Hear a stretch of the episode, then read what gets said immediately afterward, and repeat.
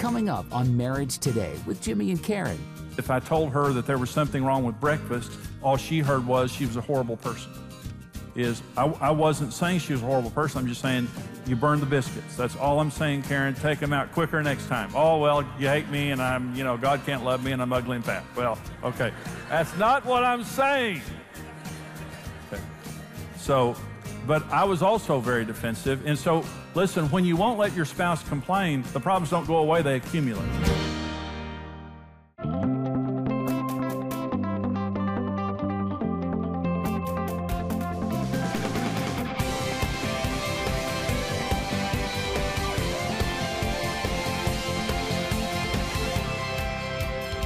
When our behavior is destructive, the only answer is to correct it and get it right. Now, there's four, I believe there are four basic reasons why people become destructive. Okay, just, just basic. And the number one is ignorance.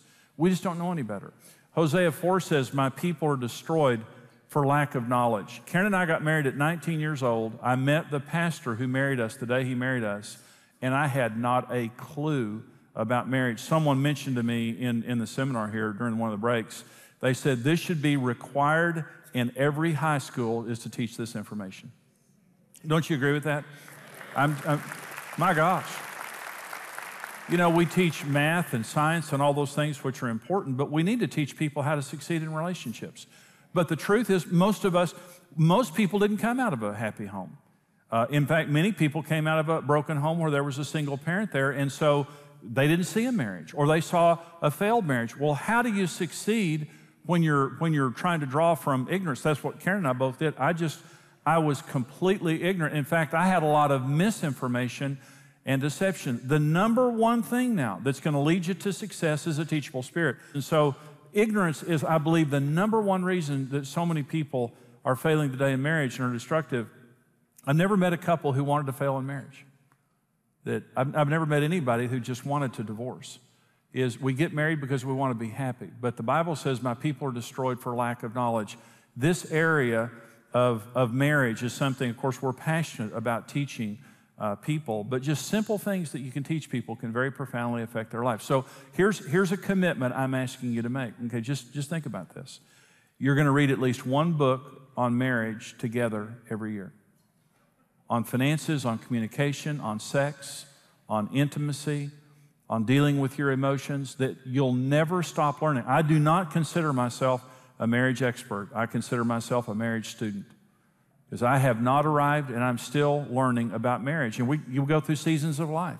And so maybe I did, you know, get to a place in another season of our lives where, you know, I knew how to deal with that, but now there's other things going on. We're in a different season with aging parents and grandchildren and things like that.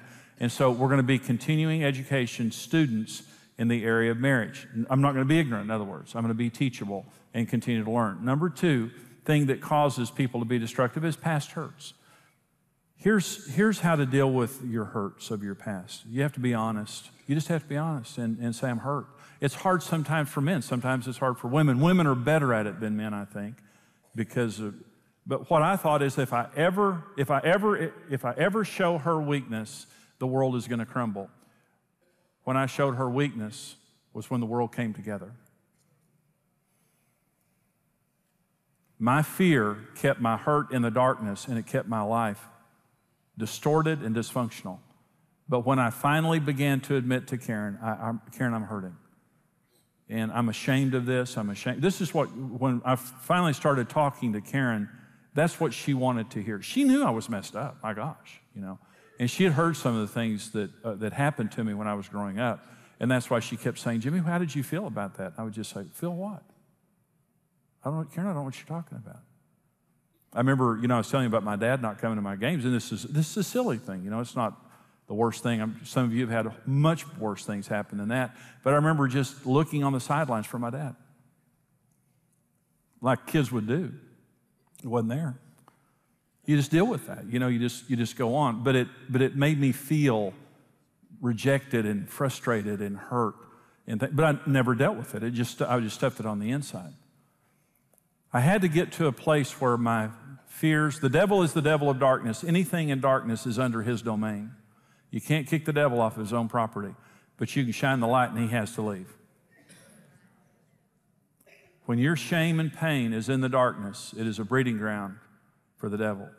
And he'll use it against you, and he'll use it as a, a headquarters to, to, to devastate your relationships. But when you turn the light of God on it and just simply say, This is what happened, you don't say it to everybody, but you say it in the right places. So you have to admit your pain. The second thing, you have to take responsibility for your, for your actions. With Karen, I, I blamed it on Karen, I blamed it on everybody else, but I had to take responsibility for what I had done. Another thing is forgiveness. You have to forgive everybody. You, forgiveness is the biggest issue of emotional healing. You say, How do I forgive? Jesus said, Bless those who curse you, pray for those who spitefully use you. I'm, I'm not a person who hates, but there's been a couple of people I hated, truly hated. My happy thought was their obituary.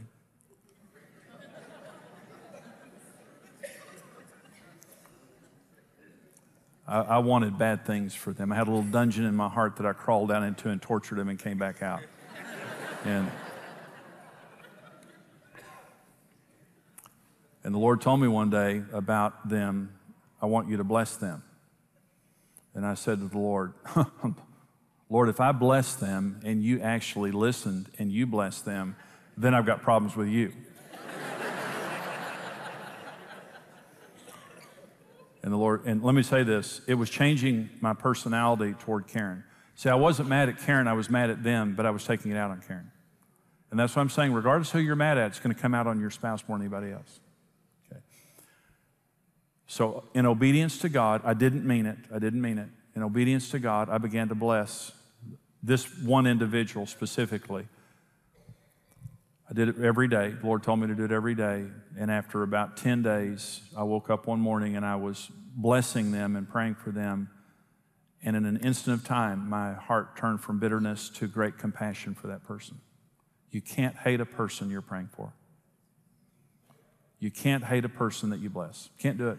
You can't do it long term. And a lot of people say, Well, I've forgiven my father for what he did to me. But my feelings just don't change. I've forgiven my stepfather. I've forgiven my mother, my stepmother. I've forgiven my ex husband, my ex wife. I've forgiven, but my feelings never change. Bless those who curse you. Another thing that causes people to be destructive is bad friends and negative influences. Uh, 1 Corinthians 15 33, it says, Do not be deceived. Evil company corrupts good habits. Your friends predict your future. Uh, adultery, divorce, addictions run in groups is that you'll find that, that when divorce happens, when adultery happens, when things like that happen, you find that there's a support system for it. When Karen and I became uh, Christians, uh, when we got married, I didn't like Christians. Um, I, didn't, I didn't want to go into church. Uh, Karen wanted us to go to church. I didn't want to go to church because I just didn't like Christians and I, I didn't want to be around them. But we started going to church. I, I told Karen, I said, okay, we'll go to church. And we met some great friends in church. But I still smoked. I still smoked. And I, and I just, I felt so self conscious because I felt like I was the least spiritual person in our church. And we, we went to church. This is one of these issues, you know, there's like, we go to church one time and Karen signs us up for a discipleship class.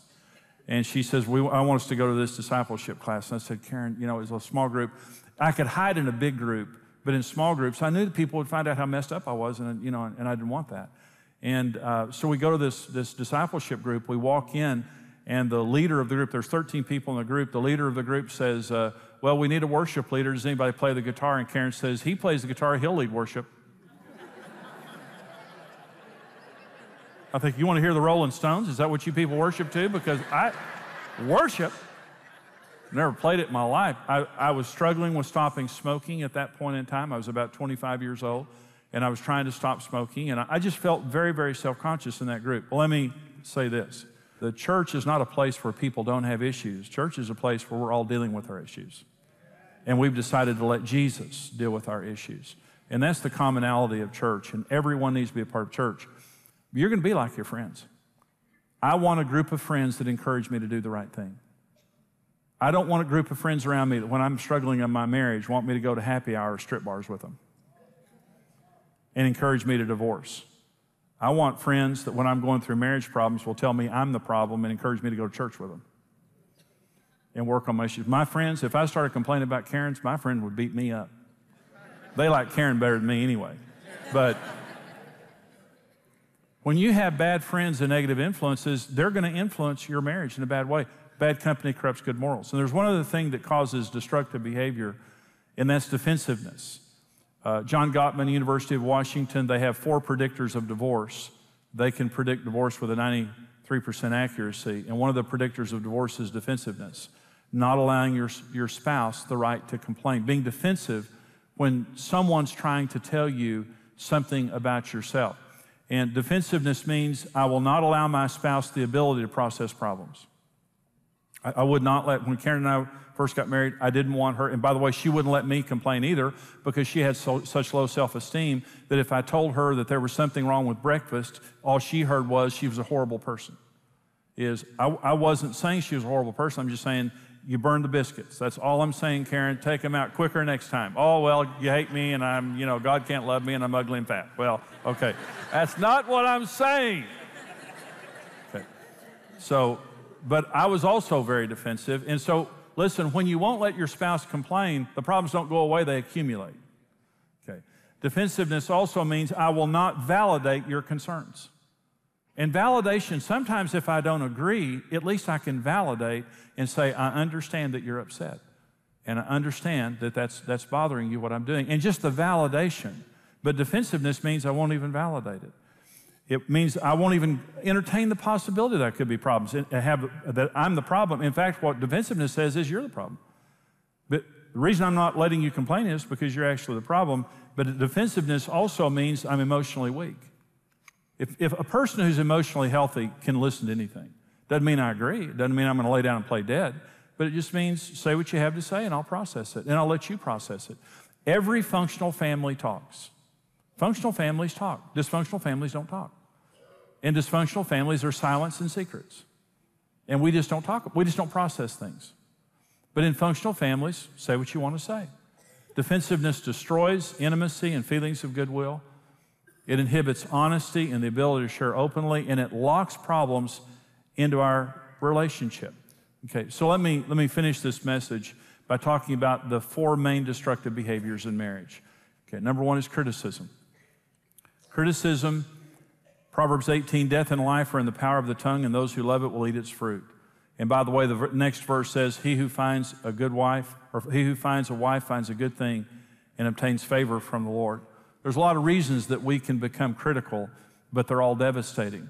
And there are certain rules that we can use in our marriage. And first of all, it's the 10 to 1 rule. And that is for every time I say anything negative, I'm going to say 10 things positive. And if I hadn't said 10 things positive, I haven't, heard, I haven't earned the right to complain. Okay, and I'm not talking about being critical, I'm just saying even complaining. You need to praise a lot more than you criticize, and if you don't, it's going to devastate the marriage. The second thing is this, and this is a huge issue and that is I take responsibility to build your self esteem. I take responsibility to build my wife's self esteem, and Karen takes responsibility to build mine. And by that I mean this not only am I not going to be your critic, I'm going to be your biggest fan. It doesn't mean that I won't tell you if something's wrong, but there's a difference between criticizing and complaining. Criticizing means I'm pointing the finger at you, and this is all about you. Complaining means just means I'm telling you how I feel. You can tell your spouse how you feel without being critical. It, I say to Karen, you know, Karen, I don't know what you meant by that, but let me tell you how it made me feel. I'm not attacking her.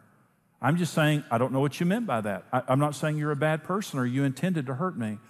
But when you said that the other day, this is the way it made me feel. When I, when I complain in that way, because it's about me, it's not about you.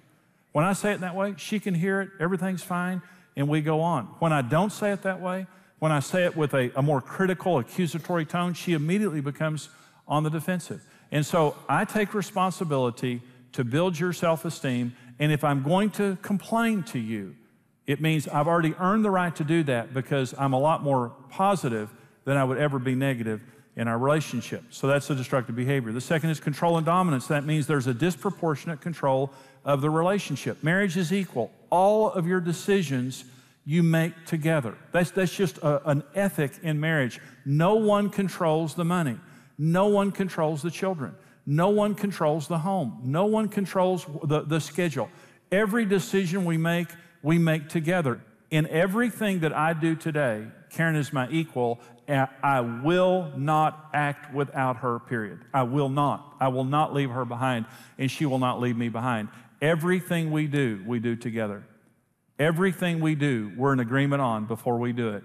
And that is where intimacy and goodwill comes from because we share our relationship and share our marriage. But where there's dominance, there's going to be destructiveness. Number three, destructive behavior is checking out, and that's just emotional abandonment. In Hebrews 13, God says, I will never leave you or forsake you. And leave means physically leave, but forsake means turn your heart away. You can turn your heart away from a person you're sitting right next to because of hurt, because of disappointment, because of busyness or stress or temptation. You can literally emotionally check out of your marriage, and all adultery is preceded by emotional abandonment. All adultery is. Is long before I had the adultery, I turned my heart away from you. And the commitment here is simply, it's, it's destructive. You know that person's checked out. You can tell by the look on their face. They're just, you're just checked out. I don't know where you are, but you're not here. You're with somebody else doing something else. And God says, not only will I never physically leave you, I'll never turn my heart away.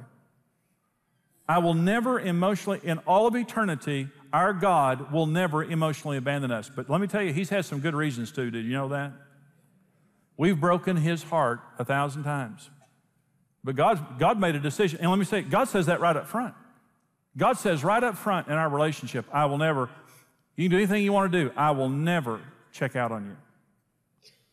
Through disappointment, through pain, through hurt, through unmet needs, through whatever, I'm going to fight for this relationship and I'm not going to turn my heart away. That I checked out on Karen. I was not home.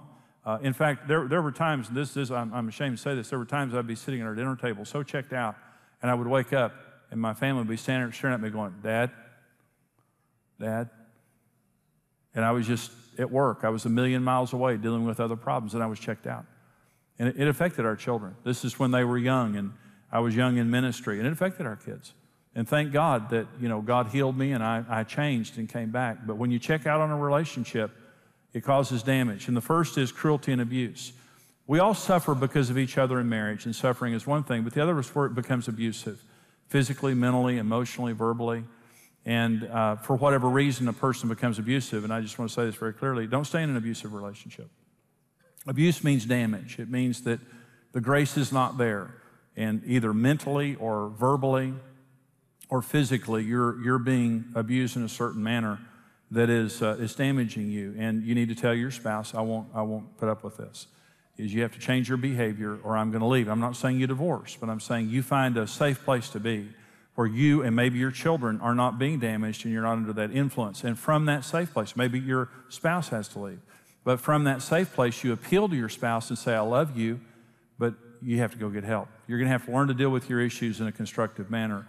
And if you get help and when you get help, we'll start talking about restoring our relationship because I love you and I'm committed to our relationship, but I'm not going to be your whipping post. I'm not going to let you use me to ventilate your anger in a wrong way for whatever reason that you, you have that anger and make them get help and accountability. Well, I hope you enjoyed that teaching. You know, this is just a part of the 10 part seminar that I do called Marriage on the Rock. It was the first seminar that I ever did, first book I ever wrote was Marriage on the Rock. It still is to this day the most important marriage teaching that I do. And we want to put this into your hands, the full seminar series and the book. We want to put it into your hands. And right now, for your gift of any amount to Marriage Today, we want to send you the CD single, The Most Important Issue in Marriage. It's the first teaching in the seminar, it's the first chapter in the book, and it is the most important issue in marriage. It will change your life, it will change your marriage. For your gift of $50 or more, we want to send you the full series on CD, the full 10 part Marriage on the Rock series, plus we'll send you the book. For your gift of $110 or more to Marriage Today, we're going to send you the Marriage on the Rock book, the 10 part DVD series, plus our special romance book called Happy, Happy Love. You know, we want to put these into your hands to change your marriage and to help you solve any problems if you're experiencing any problems in your relationship, even if you're single or divorced, to give you hope, to prepare you for a, a marriage. But also to understand we're a mission and we're a ministry that goes all over the world.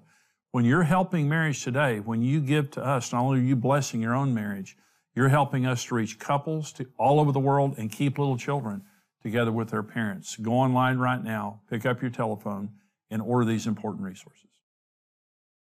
Marriage on the Rock, the best selling book and series, is the essential resource to having the marriage of your dreams. Through this power packed series, marriage expert Jimmy Evans will show you how to deal with real life challenges and offer easy to understand solutions that will transform your relationship. Jimmy will address all the major issues a couple will encounter, like communication, finances, sex, kids, his and her needs, blended families, and much more. For your gift of any amount, you'll receive the CD single, The Most Important Issue in Marriage. For your gift of $50 or more, we'll send you the Marriage on the Rock book and CD series. For your gift of $110 or more, you'll receive the book and DVD series, plus the Passion Reigniting Happy Happy Love book. Discover God's design for your dream marriage. Whether you've been married for years or just preparing for the journey, experience Marriage on the Rock today.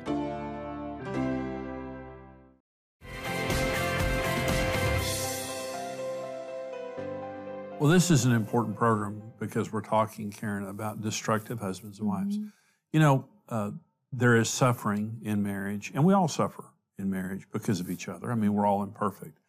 And then there's abuse. Mm-hmm. But destructive behavior just simply means the, you know, the marriage is obviously being affected in a very negative way. There may or may not be abuse, but with destructive behavior, it just means it's just going to do more damage the longer it goes mm-hmm. on. Now, we had a destructive relationship. I mm-hmm. was a destructive spouse, very verbally abusive, very dominant.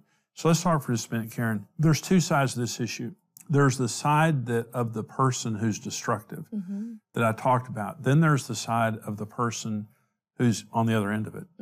And and you're you're in a marriage, and I know many of you you're in a marriage where there's a person who is destructive. Now you responded righteously, um, and it changed me. I mean, it was huge. But the person that's destructive many times doesn't change. So what did you do? Well, I love this story because, you know, it's um, hopeful for anyone, you know, whether you're the destructive person or like I was. And that is, you know, when you realize you can't change a person, when you realize, okay, we've been doing this thing over and over and over again and nothing's changed, maybe we should try something different. And so that's what kind of clicked with me. I remember thinking, I can see right now because of your strength of your personality and the way you're able to use words so well. And I would be going, okay, wait, I gotta think. of that." And so because of my past having so much self-hate, you know, I had, I had so much internal issues anyway. And so I, I remember waking up one day and thinking, I'm sick of this. I can't stand this anymore. I don't want this anymore. I don't want to live like this. And, you know, what can I do? And I know it was the grace of God. And it was, He just in, encouraged me, you know, to start finding out who I am in God. You know, start reading the Bible like, you know, and, and see what God says. And because we were Christians, you know, we knew that we should, you know, there's a certain way a Christian should be, and we weren't being that way. And so as I started reading, you know, it just began to change me uh, supernaturally. I mean, I love to say that the Word of God is alive, it's active, it's able to go into places that we don't even know about.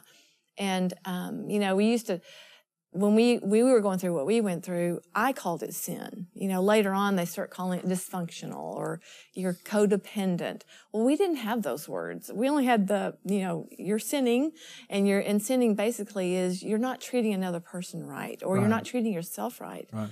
You know, and so, you know, I started focusing on that. You know, Lord, I don't want to be that way. I don't want to be full of self hatred. I want to be positive in our marriage. I want to be kind. I want to be patient and loving. And um, as the Lord started healing those things in me that were wrong, and a lot of it was thinking, you know, the strongholds that were in my mind of certain thinking patterns that were so wrong. And um, and so the Lord started, you know, showing me things and, and helping me, and He was very patient with me because it took a long time. And then as I started getting myself healed, I realized my my part was to treat you right no matter how you acted. Yeah. You know, no matter how what you said to me, my choices of how I treated you were just as important as the the destruction that you were doing.